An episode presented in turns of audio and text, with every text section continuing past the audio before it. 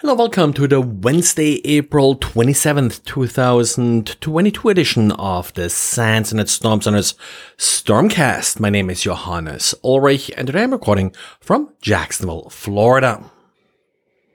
On April 1st, WSO2, a company that, that, deals with sort of platforms and APIs, including an open banking and open medical records uh, API, released details regarding a vulnerability that was originally discovered by Orange Tsai. Orange Tsai, of course, famous uh, for discovering a number of high profile vulnerabilities in the past.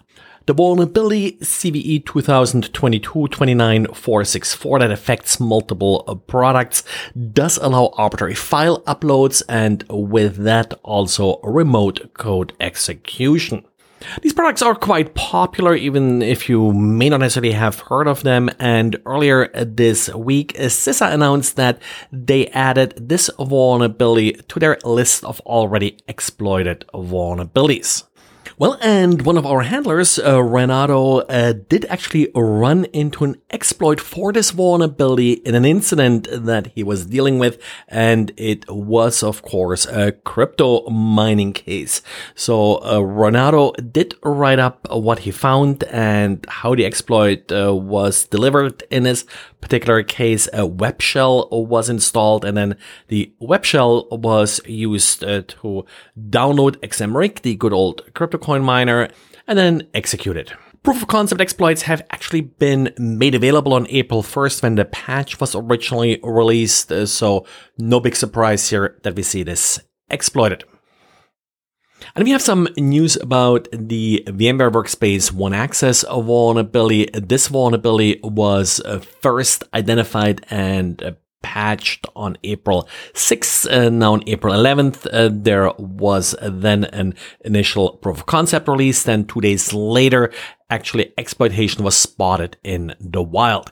Now, typically when it comes to new vulnerabilities, you first have a little bit more targeted attacks in some cases. Sometimes the uh, crypto coin miner kits are pretty quickly. And one indication that uh, things are sort of uh, have taken their uh, course and the vulnerability has sort of lost its luster and the attackers are now looking for some unexploited crumbs. It's usually a headline like we're seeing from Morphisec here that Iranians were spotted implanting the core impact backdoor via that vulnerability. So again, this is VMware Workspace One Access. Of course, there are a number of other VMware products uh, that have been exploited heavily uh, this year, uh, like, for example, vCenter and such. This is a different uh, type of uh, product. Just in case you're running it, uh, make sure that you are up to date.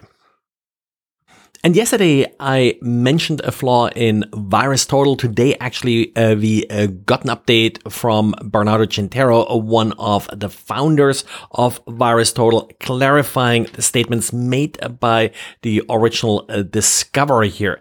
The problem uh, was that the actual flaw was not with any of VirusTotal's systems.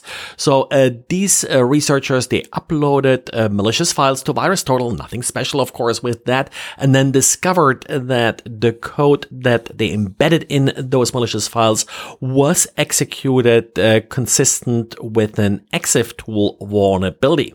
However, execution did not happen on VirusTotal's machines. Instead, what happens is that VirusTotal is partnering with uh, various companies. These companies receive feeds of uh, malware that's being uploaded to VirusTotal and then they are executing it on their systems and that's where exploitation happened. So uh, these were various likely security companies, not really clear what company was actually here vulnerable that received these samples and then on their systems the actual vulnerability was exploited. Pretty much the same as if you would download one of the samples and then run it through ExifTools on your own system. And on Monday, I talked about how Emotet apparently had some issues this weekend where they released a version that actually didn't install any malware due to a bug in the code, which they later fixed. Proofpoint is now reporting that Emotet is also delivering uh, different types of payloads. Uh, historically, Emotet was one of the big botnets that always relied very heavily on macros in Office documents. This, of course, is getting a lot more difficult. Excel 4 macros have been deprecated. Then also we now had Microsoft announce that macros will no longer, the Visual Basic macros will no longer uh, be executed if a document was downloaded from the internet. Well, uh, the latest trick they're experimenting with is XLL files. These are kind of like DLLs, but for Excels, and then enable uh, them to do the same tricks where they are using these Excel files to download and execute additional malicious code.